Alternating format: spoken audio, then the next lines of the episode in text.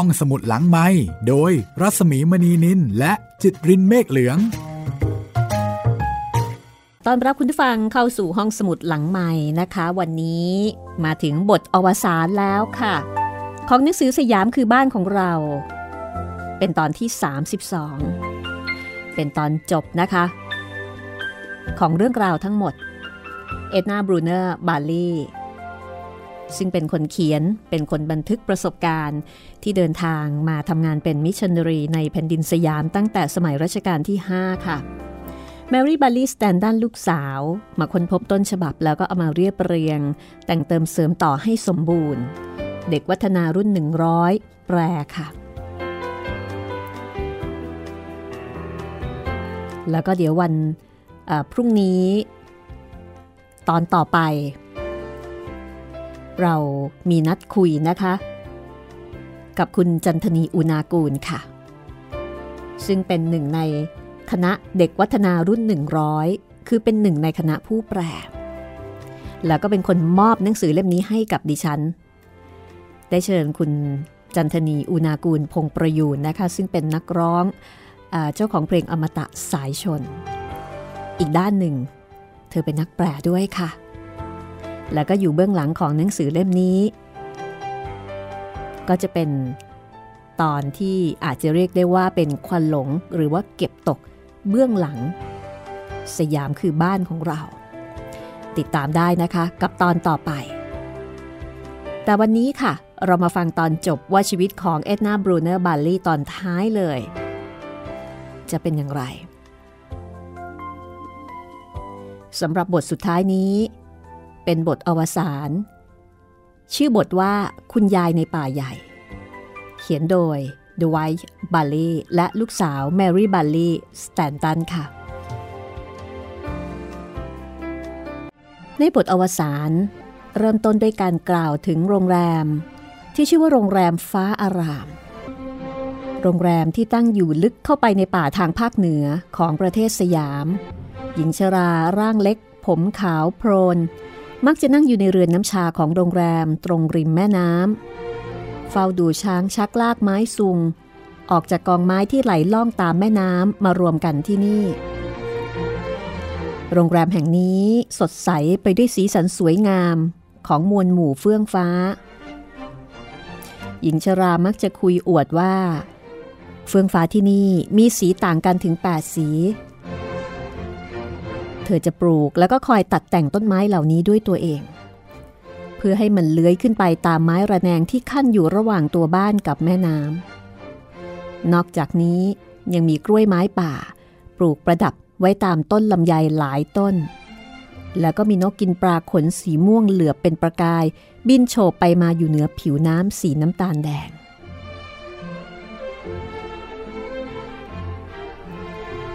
ชีวิตมิชชันนารีและการเผยแพร่ศาสนาของแม่ต้องสิ้นสุดลง เนื่องจากสงคราม และหลังจากนั้น พ่อของเราผู้เป็นนายแพทย์ก็ได้จากไป แต่ทั้งหมดนี้ไม่อาจหยุดยั้งคุณยายผู้รักป่าของเราได้เลย แม่รักประเทศสยาม เสมือนเป็นบ้านเกิดของท่านเอง ส่วนประชาชนชาวสยามทั้ง 17 ล้านคนที่อยู่ในดินแดนสวรรค์เขตร้อน ซึ่งมีขนาดเท่ากับรัฐแคลิฟอร์เนียแห่งนี้ ท่านก็รัก เสมือนลูกหลานของท่านด้วย ท่านสามารถคุยเรื่องการเมือง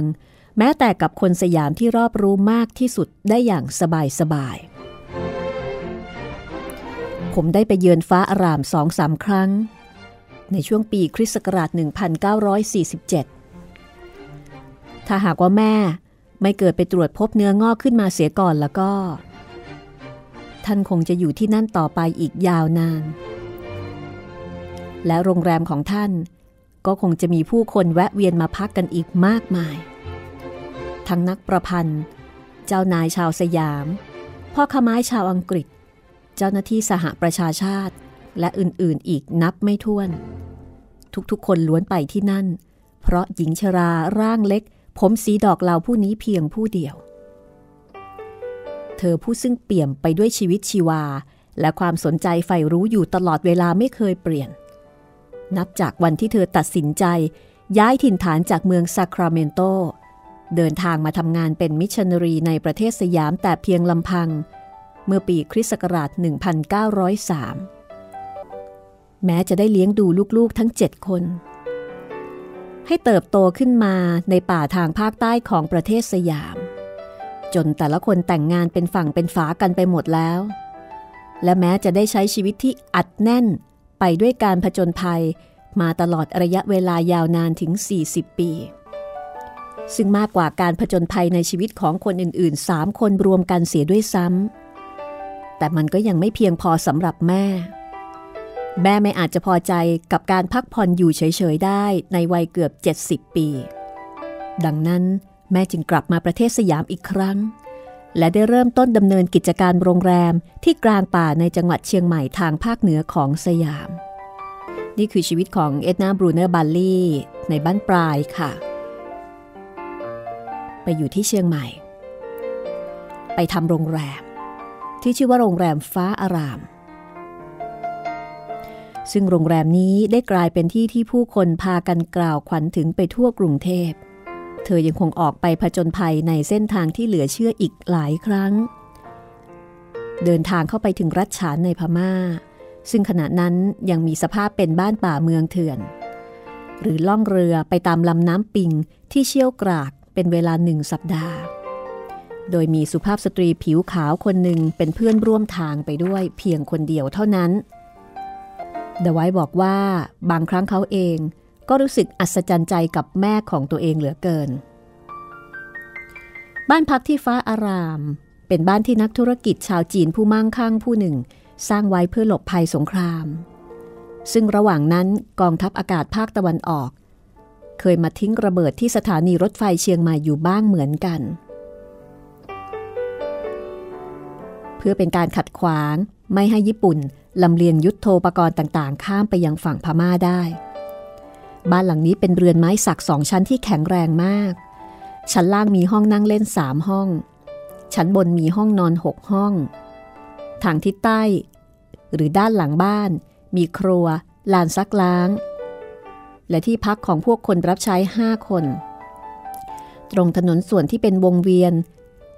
เอ็ดนาได้ปลูกต้นไม้เอาไว้มากมาย เช่น ต้นปาล์มพันธุ์เล็กๆชบาพุทธรักษาและหางนกยูง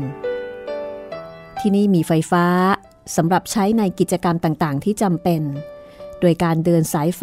มาจากโรงไฟฟ้าที่อยู่ในเมือง ซึ่งอยู่ถัดลงไปทางใต้ของแม่น้ำเป็นระยะทางหนึ่งไมล์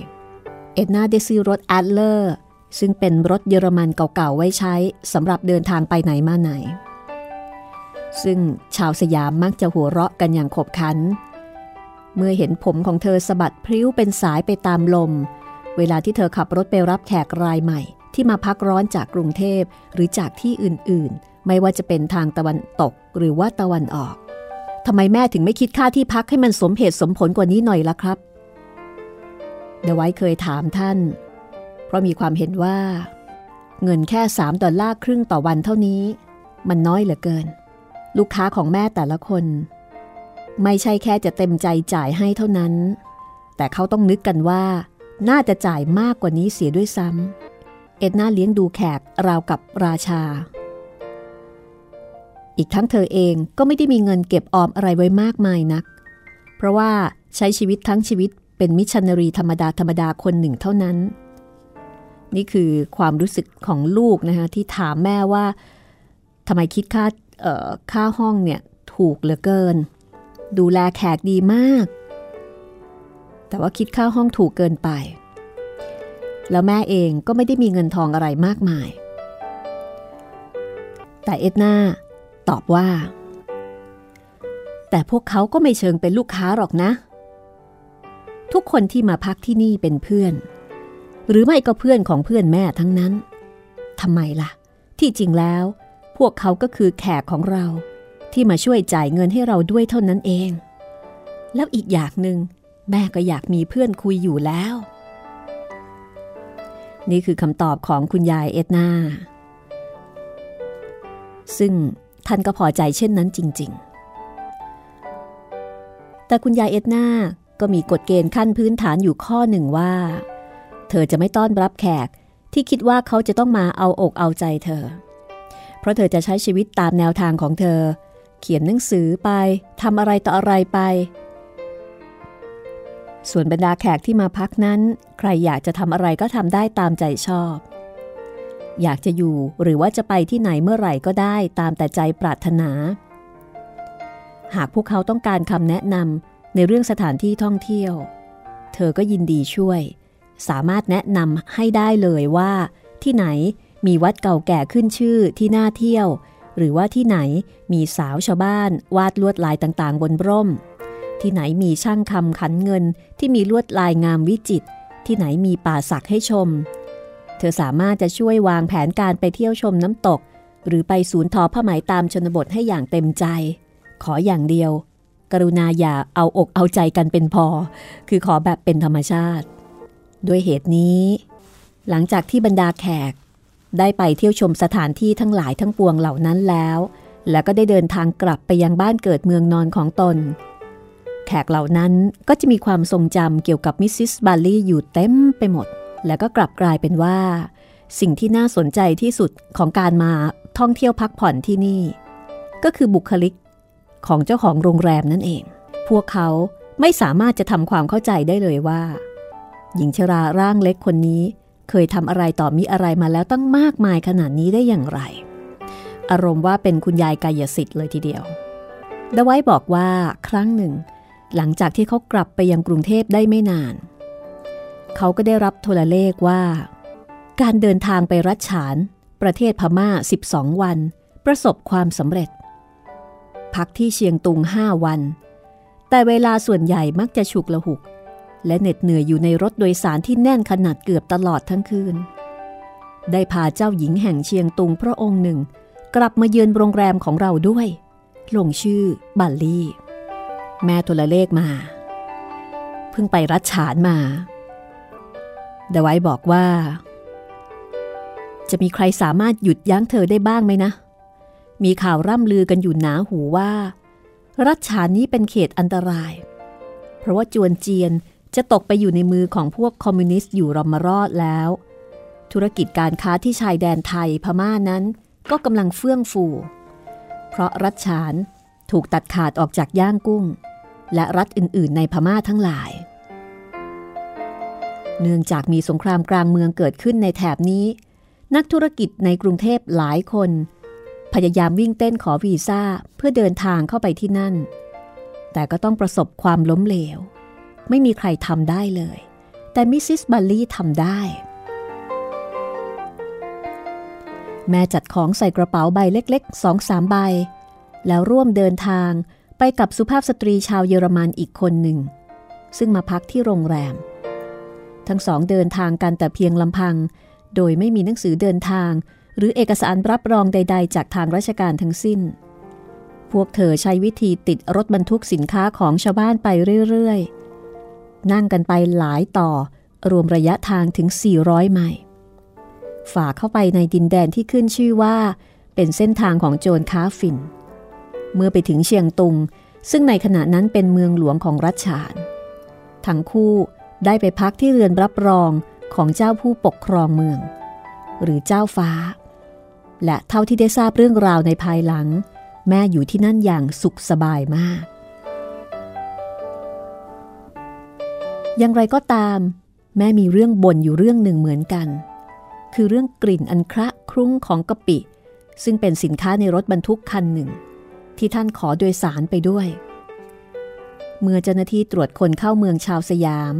ซึ่งประจำอยู่ที่ชายแดนพบว่ามีหญิงชราผิวขาวสองคน นั่งตีหน้าซื่ออยู่ในรถ และขอข้ามชายแดนไปด้วยเฉยๆ เช่นนั้น พวกเขาก็ได้แต่งุนงงกันจนพูดไม่ออก จึงได้ยอมยกเว้นกฎระเบียบทุกอย่างให้เป็นกรณีพิเศษ แล้วก็หัวเราะกันอย่างขบขันกับสถานการณ์ที่เกิดขึ้น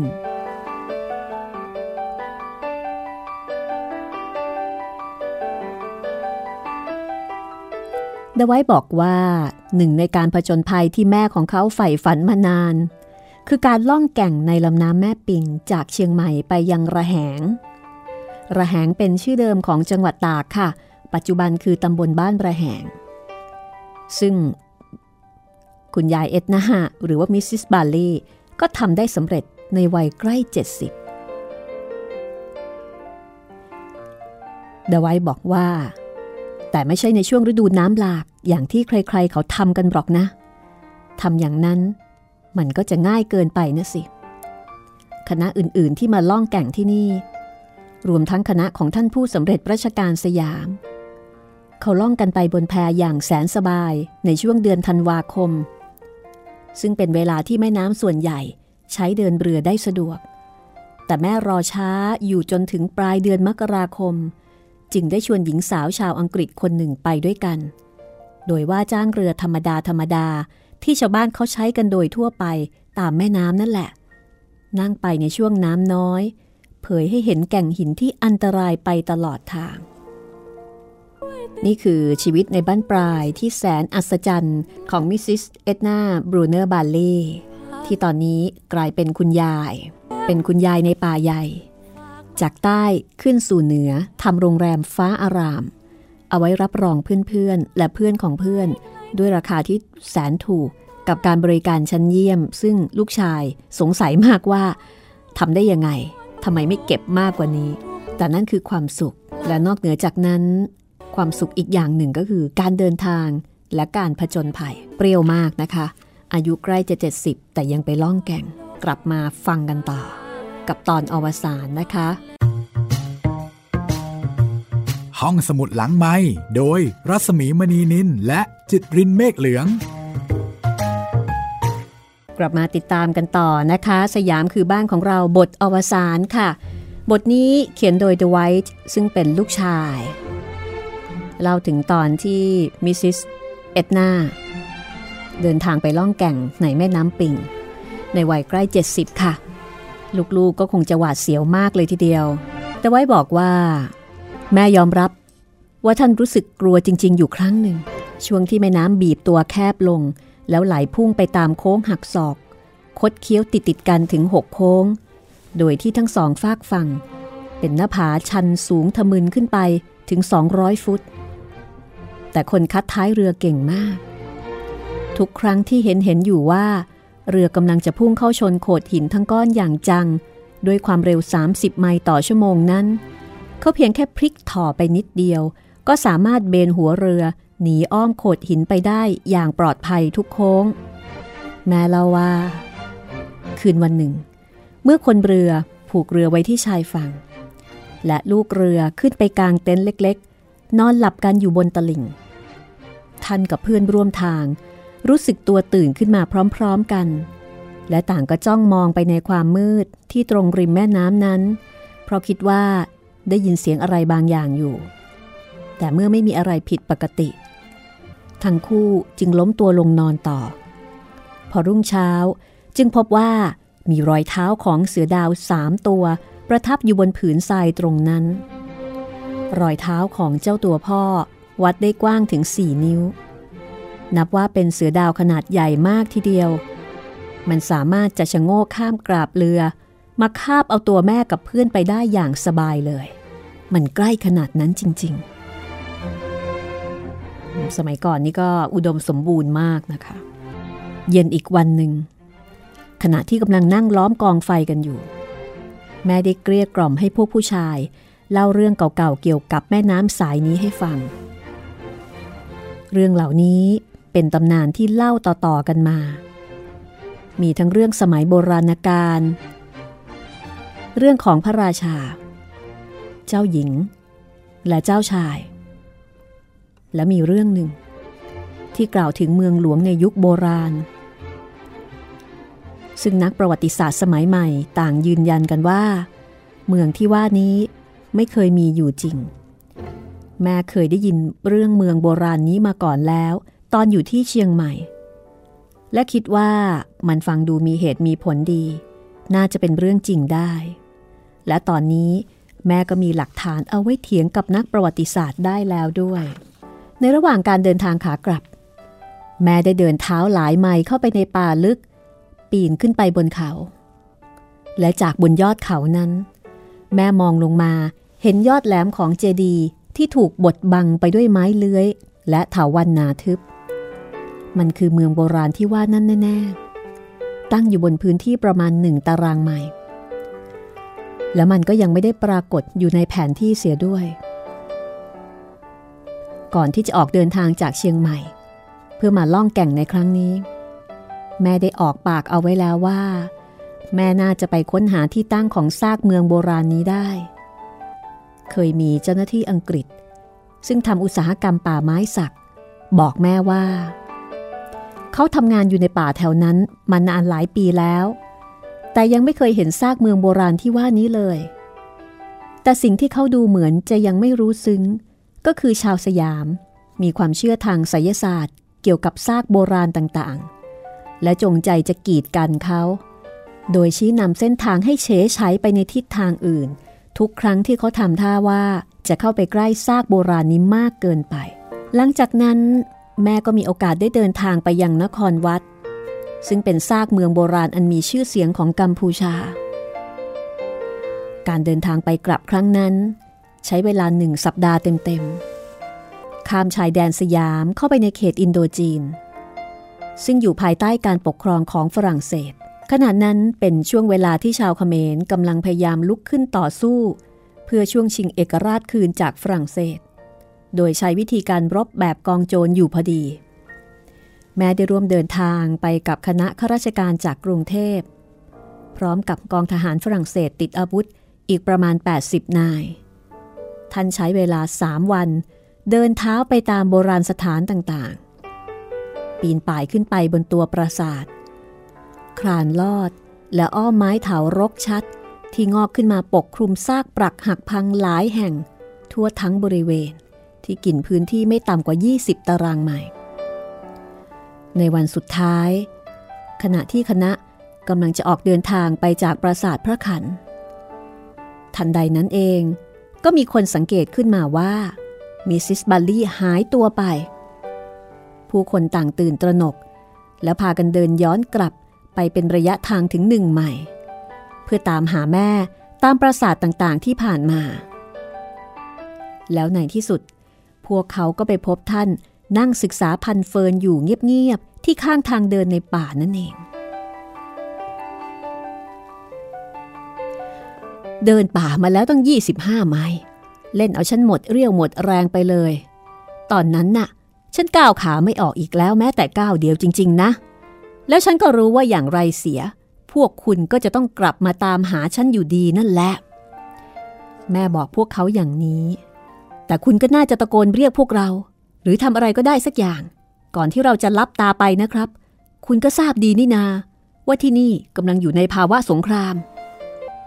โถเอ้ยกองโจรเขมรจะมาเอาอะไรจากผู้หญิงแก่ๆตัวเล็กๆ อย่างฉันล่ะ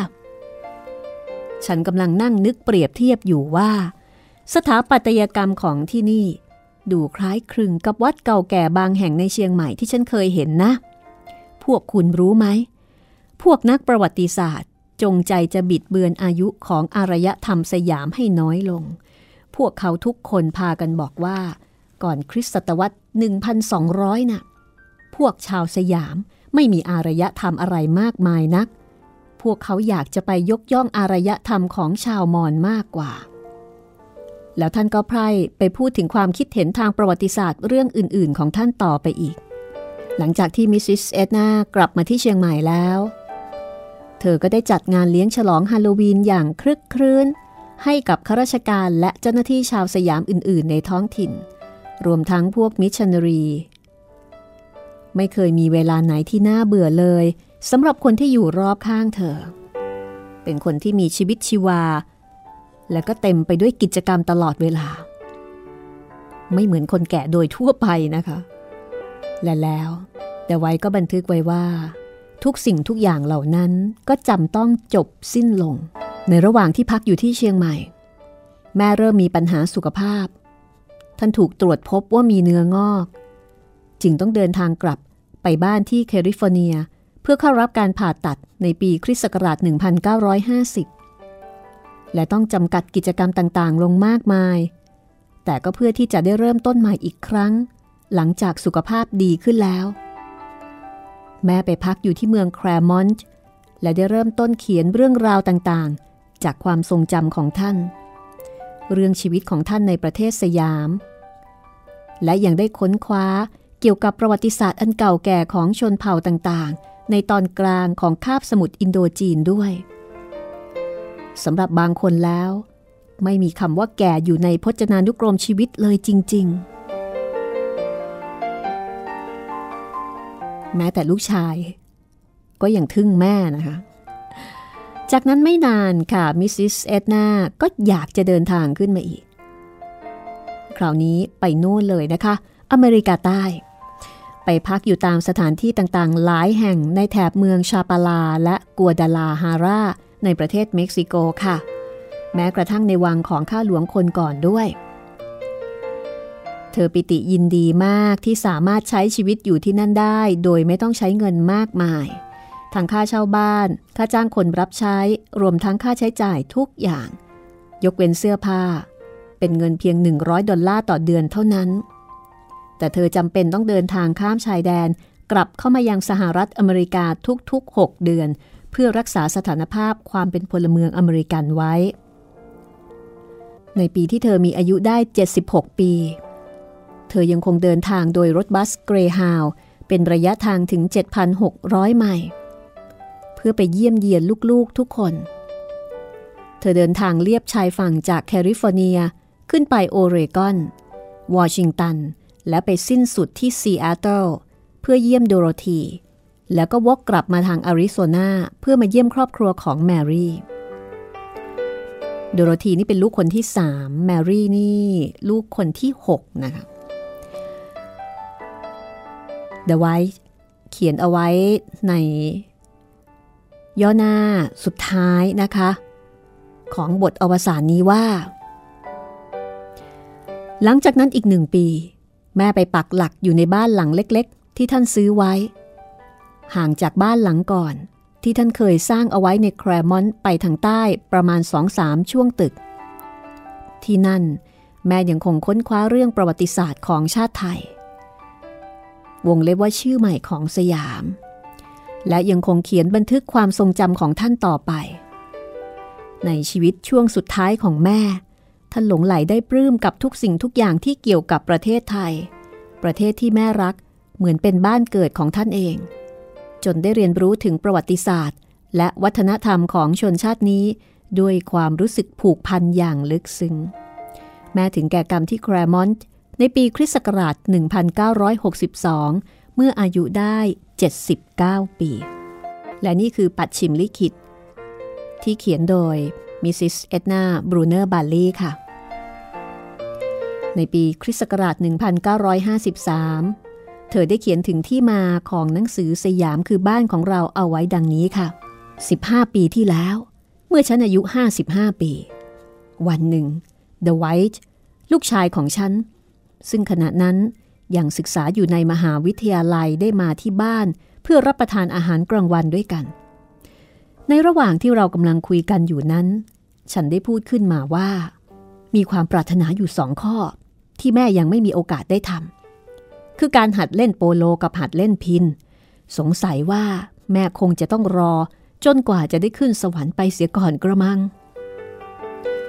ลูกมองดูฉันอย่างครุ่นคิด แล้วโพร่งออกมาอย่างกระตือรือร้นว่า คิดดูสิครับแม่ แม่ยังมีเวลาอีกตั้ง 30 ปีรออยู่ข้างหน้า คิดอยากจะทำอะไรก็ทำได้อีกสารพัดฉันคงจะทำท่างงงวยมากทีเดียว เพราะลูกหยุดพูดไปเฉยแล้วก็ถึงเวลาที่เขาจะต้องกลับพอดี ก่อนหน้านั้น ฉันได้สร้างบ้านของฉันขึ้นมา และทุ่มเทใจกาย